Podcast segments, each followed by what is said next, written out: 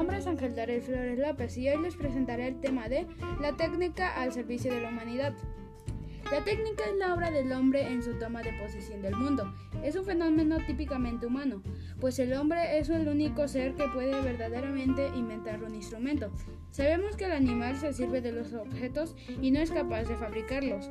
El hombre analiza, reflexiona y representa las circunstancias afirmando su superioridad al confirmar su racionalidad, denominando a la técnica como los utensilios empleados por el hombre desde el tallado de piedras hasta nuestras máquinas electrónicas más perfeccionadas.